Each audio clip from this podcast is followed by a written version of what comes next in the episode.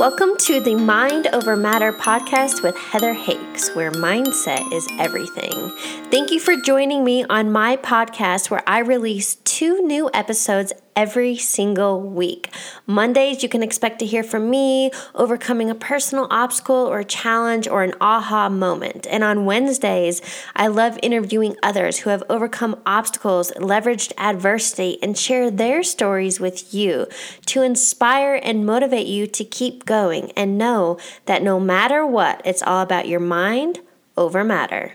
The fact that you ended up on my podcast means you are on your own self development journey. I want to offer you, if you are ready to level up and take it a step further and deep dive to figure out how to get yourself unstuck or overcome your own obstacles, or you just need some guidance and new perspective, I offer one on one coaching. Please visit my website directly at heatherhakes.com, fill out the form, and let's hop on a call.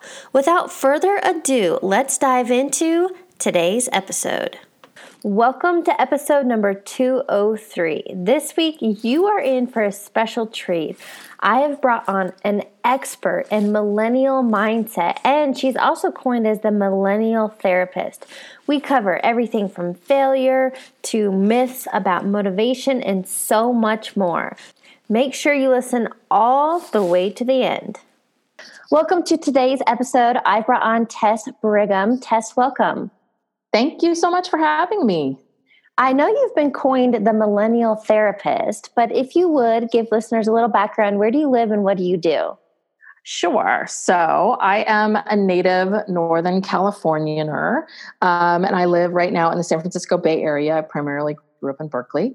Um, and I am a licensed psychotherapist, and I'm also a board certified coach. And so I take what I call sort of the best of both worlds of psychotherapy and coaching, and I meld them together um, to help my clients and to help the companies that I work with and parents and, and everybody to not only understand why I'm doing what I'm doing, but how do I change it and how do I make changes in my life so I can see uh, my behavior changing um, because I was getting frustrated as a psychotherapist, sort of getting stuck in the insight stage, but nothing ever changing.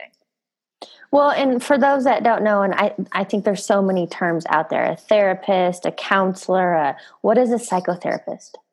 so, okay, so if a psychotherapist, I hold a master's degree, and I've gone through the process of becoming licensed. So, psychotherapist is the same as like a counselor, uh, a therapist you might hear the word term psychologist. Usually that's reserved for people who have a PhD. And so what's kooky about the, the world of the, the mental health world is there are some people who are psychologists that primarily just do research, they're PhDs, they just do research and teaching. There are other psychologists that work directly with people. Um, so a lot of it is just based on the level of education. Um, and uh, and and so on. So I know a lot of times I tell people don't get too bogged down by the initials behind someone's name. Yeah. As long as they're licensed and they and you and you feel like they know what they're talking about, um, then they're the right fit for you. So I think this is a great line to draw and explain the difference between a therapist and a coach and how you've combined them. So could you do that? Sure. Um, so the best way to describe it is I, always say that um, therapy is about the past. And it's very much looking at what's happened in the past and how it affects you today. And coaching is really about the future and looking at where you are today and where you want to go in the future. Um, a coach is someone who isn't going to delve into the past and they shouldn't delve into the past. Um, the process of becoming a licensed psychotherapist is a much longer process of completing education and then completing a number of hours working directly with people in various settings. As a therapist, I'm able to diagnose people with mental health disorders and treat them. As a coach, really what you're doing is you are learning the tools and techniques of how to work with people and relate to people who are um, who are able to manage their own mental health issues is the best way of saying it. So they're mentally in a in a place where they're able to manage their stresses and their anxieties and they are ready to take their themselves and take what they're doing right now to the next level. So usually you'll see coaches work with athletes and executives and and people who are excelling where they are in life and want to take things to another place um, so how i combine the two is i really look at I look at where you are today and I use the past to help inform me of why you think the way you think today and, and why you have the mindset that you do. And, but I'm not getting stuck there. I think a lot of times we tend to get stuck in this place of I had this trauma or I've had this history in the past and this is who I am. Mm-hmm. And what coaching allows me to do is to be able to go, okay, we've we've processed that, we understand that. So how do you look at this and push forward in your life? How do you make big changes so that you're not stuck in the past and that you're able to start to move towards the future? And I do believe, I think a lot of times psychotherapists and and the world in general tends to think of people who are struggling with anxiety and mental health issues as being that they can't move forward in their lives, that they're sort of they're stuck. And I do believe that you can work on the past and issues that you have from the past and continue to move forward in your life. Um, they don't have to be mutually exclusive. And I think that as you grow as a person and as you, I know just for myself, as I've grown and developed as a human being, I, the things from my past that I've always struggled with, they kind of rear their head and I go, oh, okay, yeah, that's my, that's my way of thinking. That's you know that's because of this. Okay now i need to understand that in order to keep moving forward. Hmm. i think that's such a important definition uh, well defining those roles. So in in this topic of interest the millennial mindset and mastering it what does that even mean Well, I came up with that because um, I started working with millennials, and I know that the name millennial sort of ruffles a lot of feathers. And when I say that, I'm really I'm talking about a group of people that were raised during a certain era and time who were highly influenced by um, the birth of the internet and social media. And so I, I, use that as sort of a framework. But what I noticed was that I didn't I didn't start a practice in San Francisco with the idea that young adults would show up, but they just did. And what I found is a couple different things. First, what I found was that the people that were coming to me, I could absolutely relate to them and their struggles. And it was like, God, this is what it's like to be in your 20s and, you know, how difficult it is to navigate it. And yeah, you're kind of, you know, your brain doesn't fully form until you're 25. You're trying to figure out who you are and who you are as a human being. And at the same time, trying to figure out what do I want for my life? you know uh, who do i want to be with do i want to be you know all these big life questions like what's my career and so i could really relate to that because i also was in san francisco in my 20s and i remember those feelings but it, there was a huge piece of it that was so different than what i experienced which was the piece of the social media which was the internet the ability of how oh god you know yeah your boss can kind of text you anytime can't they and wow, email never shuts down. And just, I noticed that they had pressures that I never had because, you know, the workday ended and I would go home and my boss had no way of reaching me. And I noticed it was like, wow, you have a lot of pressures. You're always on, you know, and social media means that you're constantly comparing yourself to other people. And there's always this feeling of you being able to do better and be better and that's when I started researching um, sort of the millennial generation, trying to understand, you know, what happened here in our culture, how social media has influenced people, how the internet has changed things. And so when I started working with clients, I really started to formulate these different sort of things that I saw that I felt like were parts about being young that that millennials especially needed to focus on.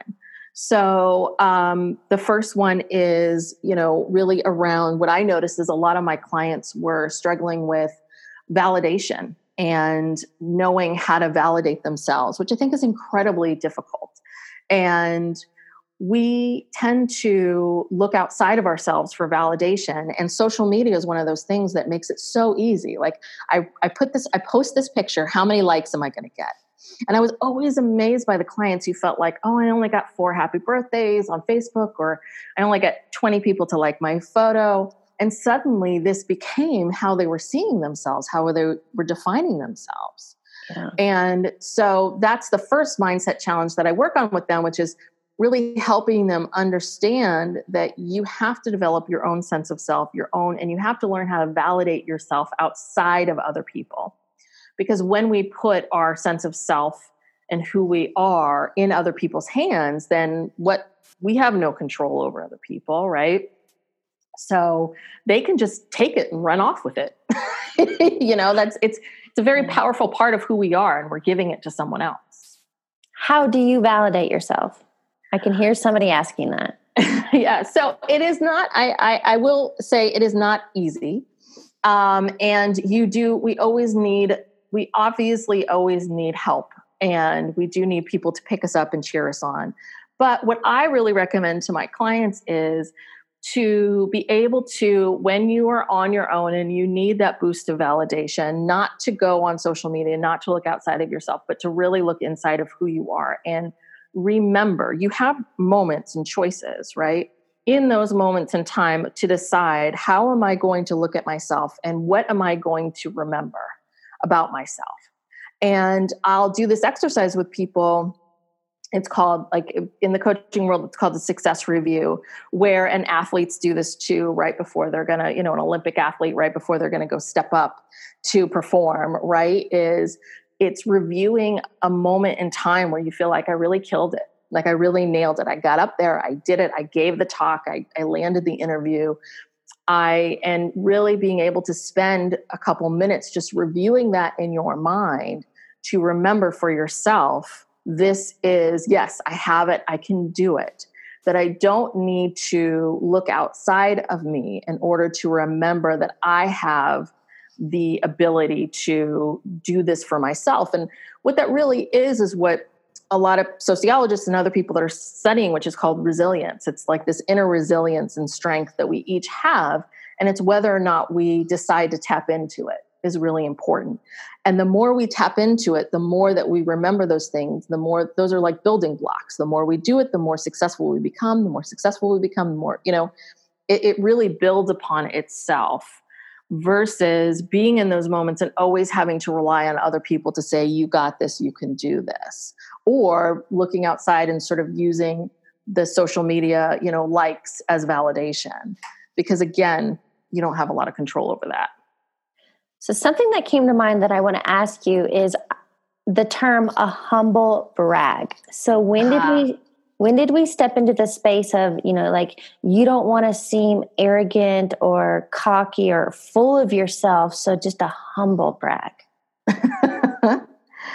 Well i mean i think i think there's a diff i think there's a big difference. I mean i personally have a hard time with social media. Like i don't really like it because i do find there's a lot of this comparison and the humble brags and all of that but i i think that that are you thinking let me clarify then. Are you thinking that part of that of looking inside of yourself and saying okay i got this. I'm doing this feels like a humble brag? I just think i'm kind of feeling through some maybe it was social conditioning i don't know that you don't want to brag about your wins and the things you've accomplished so it's like we we kind of play small i mean mm-hmm. that's why we're seeking external validation because we stop doing it internally yeah um, I definitely think, I mean, I, I agree with you in terms of the social conditioning, and I think this is especially for women, right?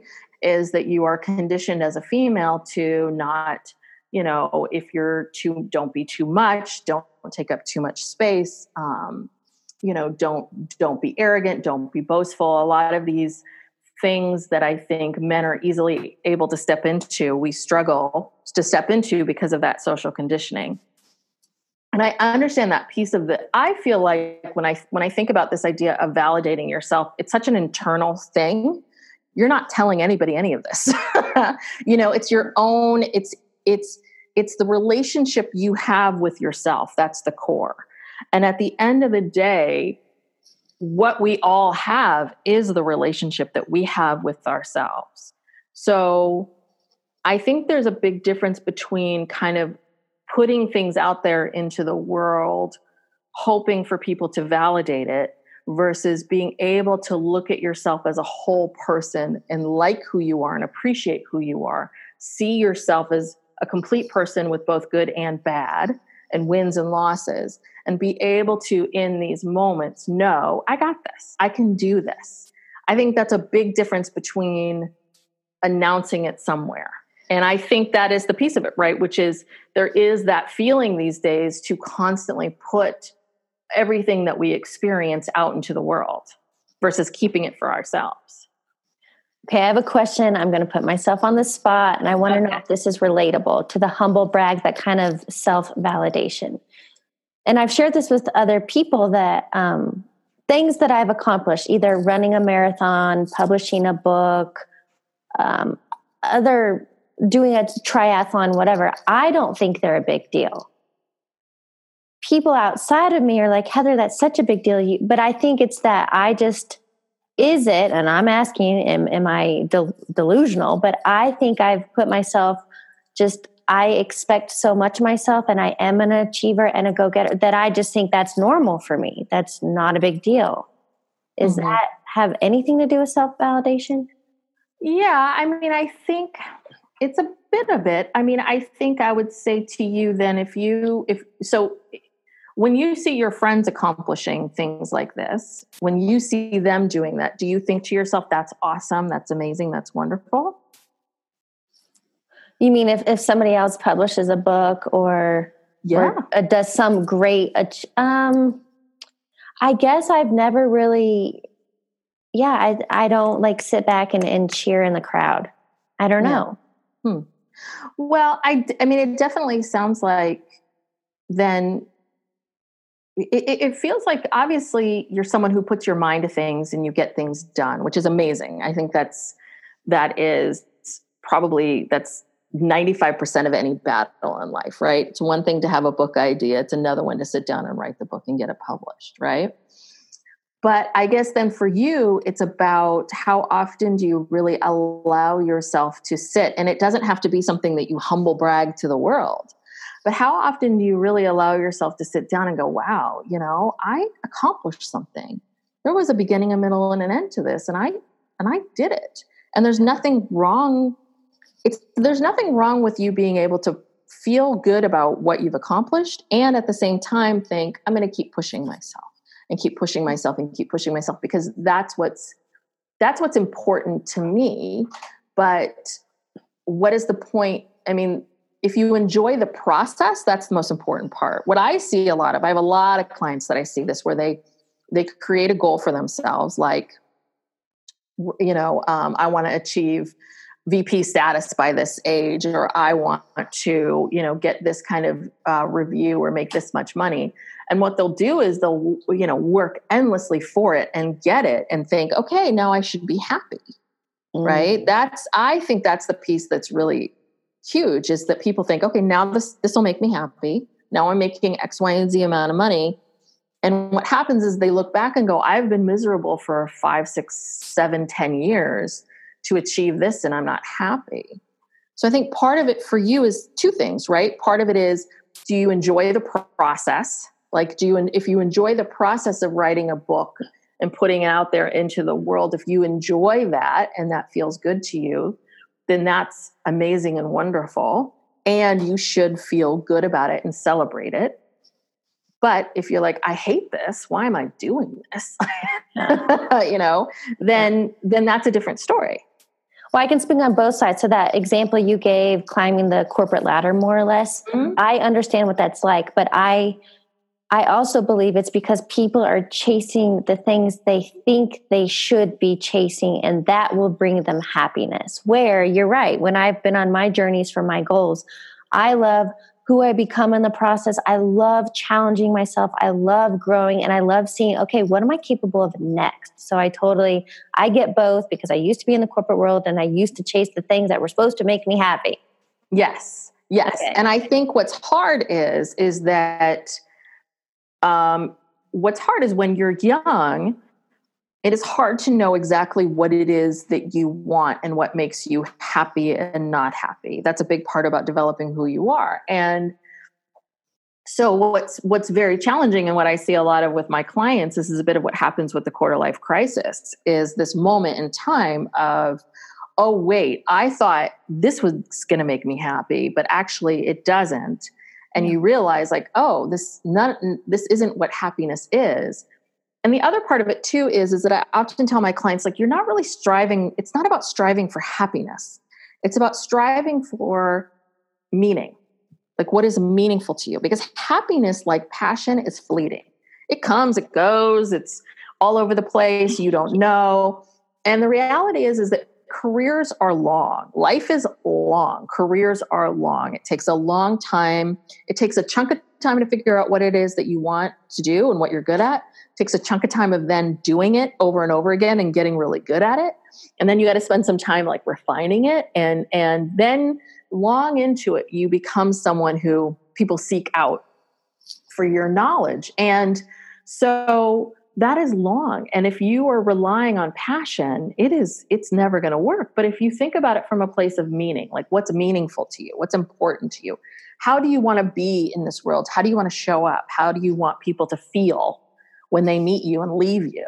You know, how do you want um, how do you want to spend your days is huge like i'm amazed by people who who are chasing these careers that require them to do things that they absolutely hate all day every day. Yeah. and i'm like so the money and the title that fades. Like that's not that's not going to sustain you. Okay let's talk about failure. Okay that's another that's another millennial mindset that we that i cover. Um, and what i've noticed is is that we very much, especially, I see it a lot out here in the San Francisco Bay Area because there are a lot of people out here that are very, very smart and very talented, very smart. They come here, they've gone to fabulous schools, they've gone to Stanford, they've gone to Berkeley, they've, they've worked very hard, and they get into the working world. And there is such a tremendous fear about being needing to be perfect and there's such a fear of failure as if failure is if they fail at this this is the worst thing that could ever happen to them. And i see um, what i the the millennial mindset shift that i try to teach my clients is is that failure is a good thing. Failure is positive. We need failure. You're not going to go through life without it. And that embrace it now and don't fear it. Because i think what happens is is that while nobody enjoys failing, while the process of it sucks, the if you fear it and don't allow yourself to possibly get there, then you, you, uh, right? I mean, what nothing's going to change. You're never going to do anything. You're never going to take risks.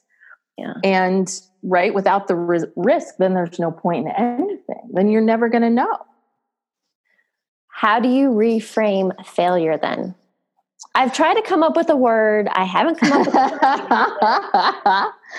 well, I mean, I try to just say like f- failure. I just say that, you know, failure is awesome. Like failure is a good thing. That failure is about it it doesn't feel good in the moment, but that it isn't about that that part that you cannot be you cannot go through this life without failing at some point and something. There's just there's no way of it. So you know, I, I think that to I understand that feeling of like, well, if we could try to call it like a, you know, um, you know, this great learning lesson. And I know it's a little bit of like what your parents would say to you. It doesn't matter if you win or lose, you know, all of those kinds of things. But there is so much knowledge in failure. There's so much knowledge about yourself in failure that if you think about i really want to learn and grow and push myself and and do big things that if you want that precious knowledge it sits within the failure. Mm. so you want to get there. And it's never going to feel good. I think the pro- the problem is right it goes back to this happiness thing in the world that we live in where there's this constant chase of happiness and I don't, this is a big thing for my clients is that they often say, like, I don't want to feel bad. I don't want to have bad feelings.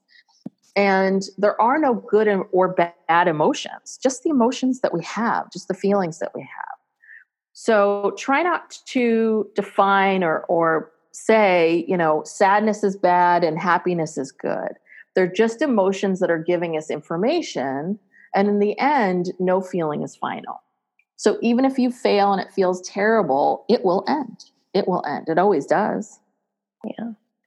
Okay, what about, and this one is my fave myths about motivation. so, and I, I for a long time was very, um, I also had a lot of myths myself about motivation because I really, for a long, long time, thought that it was about that motivation was really about, you know, that creative spark and the idea, and you got to wait for the idea to come. And and and all of that good stuff and you've written a book so i think you probably know this one well which is that it's not about waiting for the perfect ideal moment to get something done that it's really about sitting down and doing it nike had it right all along that whether it's working out whether it's writing a book whether it's like cleaning cleaning your car that I really love um, Mel Robbins's five, you know, the five second rule. Yeah. I don't know if you've ever talked about this, but you know, she's got this thing called the five second rule, which has got nothing to do with food being dropped on the floor, but it's this idea of from you have about five seconds from the time in which you have an idea to the time in which your brain will kill the idea, thinking that it's too hard, too difficult, too much. I don't feel like doing it. And what she's saying is, is that you have this instinct to, I'm going to work out. It is five, four, three, two, one. Get on, start moving, physically moving. Get on your shoes and get going. And um, because if we wait to feel like we want to do something, we will never do it. Yeah. And so, what I'm always teaching my clients is is that success is scheduled I'm sure when right when you wrote your book, you had a probably had like I'm going to write from 10 a.m. to noon this day, and that you write. you must have blocked things off. I'm sure you sat in front so, of the computer, thought, okay, I want to hear all about this. Confession: I when I would sit down to try to write, I was forcing it. Mm. When I allowed an inspired thought came, then I literally could sit down and write multiple chapters. So mm-hmm. it was very interesting for me in that process that I, I had to allow the inspired thought to come. But I know what you're talking about. So let's say we're talking laundry, because who likes laundry? I hate folding. Mm-hmm. But I think it's all about discipline and habits. Yeah. Well, yeah. And so there's a great book by Steven Pressfield called The War of Art, where he talks about, and he's like had a military background. So I do understand that he very much subscribes to this idea of like, I'm a professional writer. I start my work at nine, I finish writing at five. And I, I agree with you, but that that rigidness can be difficult. So I do think that that when it comes to it, kind of I think some of it is it's uh, sometimes it's a bit dependent upon um, what you're doing, right? Because laundry is one of those things that you don't have to have a creative spark for. Yeah. Um, and when you're doing something creative, it is important for you to have a creative spark in terms of doing it. But what I I know for myself when I have to sit down and write that if I don't feel inspired, what I do is I just start reading. I just start reading and start getting ideas and I start thinking about various things. And even if I write for a couple hours and what I have in the end isn't quite what it is, I am moving towards something. I am, you know, I am growing and pushing something into it. And I do think that if you have a goal that you want to accomplish, you've got to figure out you you can't just sort of say okay in 6 months I'm going to have you know I'm going to lose 30 pounds right? You have to have these markers and these ways of getting it done. And at the same time I do think there is something about really saying I work out these days of the week whether I feel like it or not and i think that's the myth of motivation is we do spend a lot of time going in circles and debating with ourselves like should i do it now? Should i go? Should i run? Should i jog? Should i that that that right? Yeah. And i and i do think that if you want to accomplish something big that you have to, it has to be scheduled. You know, you have to have a time that you, and you have to commit to it less about maybe I'll do it and maybe I won't, to this is what I do this time, this day. I used to work at, um, I've worked a lot with uh, addiction. And I used to work at a drug and alcohol treatment center. I've worked at a couple and I've worked with a lot of people in recovery. And they have this thing called 90 meetings in 90 days. And the idea of it is when you in early recovery, you should commit to going to 90 meetings in 90 days. And the idea of it is, is that instead of saying, okay, yeah, go out, try to try to catch two to three, maybe four meetings a week. And then people go, oh, okay, and they try to schedule it and they don't do it. When you say 90 meetings in 90 days, it's you wake up in the morning and you're not debating, do I go to a meeting today? Should I go to it later? Should I go tomorrow? You're doing it that day like you're going to the meeting you don't have a choice and 90 you know it takes studies have shown it takes 66 days to create a habit some people it's less some people it's more 90 days is one of those pieces in the in for a lot of people that feel like habits really form like by 90 days. And so the idea of it is when you're in early recovery and you're there's this whole thing of like first thought wrong like when you're in that place of you've made a series of poor choices and now you're trying to make different choices for yourself and you're having to stop listening to your addict brain and start listening to a different part of your brain that that part of the brain doesn't have to decide whether or not they're going to go to a meeting. And a big connection between habits is habits and willpower and one of the reasons why we deplete our willpower is through decision making so if you wake up in the morning and are deciding whether or not you're going to work out, whether or not you're going to work on your book, then that is that is depleting your willpower and making it harder for you to get motivated and have the energy to get get everything done that you want to get done. That's like one big vicious cycle. It is. It is. It is. Yeah. So, from today's conversation, what is one key takeaway you want listeners to get? Um, that that failure is a good thing. That failure is awesome. Don't run from it. We need it. I've I can't even tell you how many failures I've had in my life, too many to count. And I'm grateful for all of them. It's kind of like bad dose of medicine, but it's you need it. That's powerful. Okay, so to wrap up this interview, I have a couple of rapid fire questions for you. Okay. The first one being, what is a quote or motto that you live by? Um, one of my favorite quotes is by Dr. Susan David. She wrote a book called, I mean, yeah, Dr. Susan David. She wrote a book called Emotional Agility, which is a great book. And she says that, let me, I want to get this right. So, courage isn't the absence of fear, courage is fear walking. Hmm. So, if you want to be courageous and brave, it's yeah. not about being without fear, it's about being fearful and walking towards the things that you fear there's a couple of renditions of that because actually something oh. I read more recently, very similar. But yeah, you're right.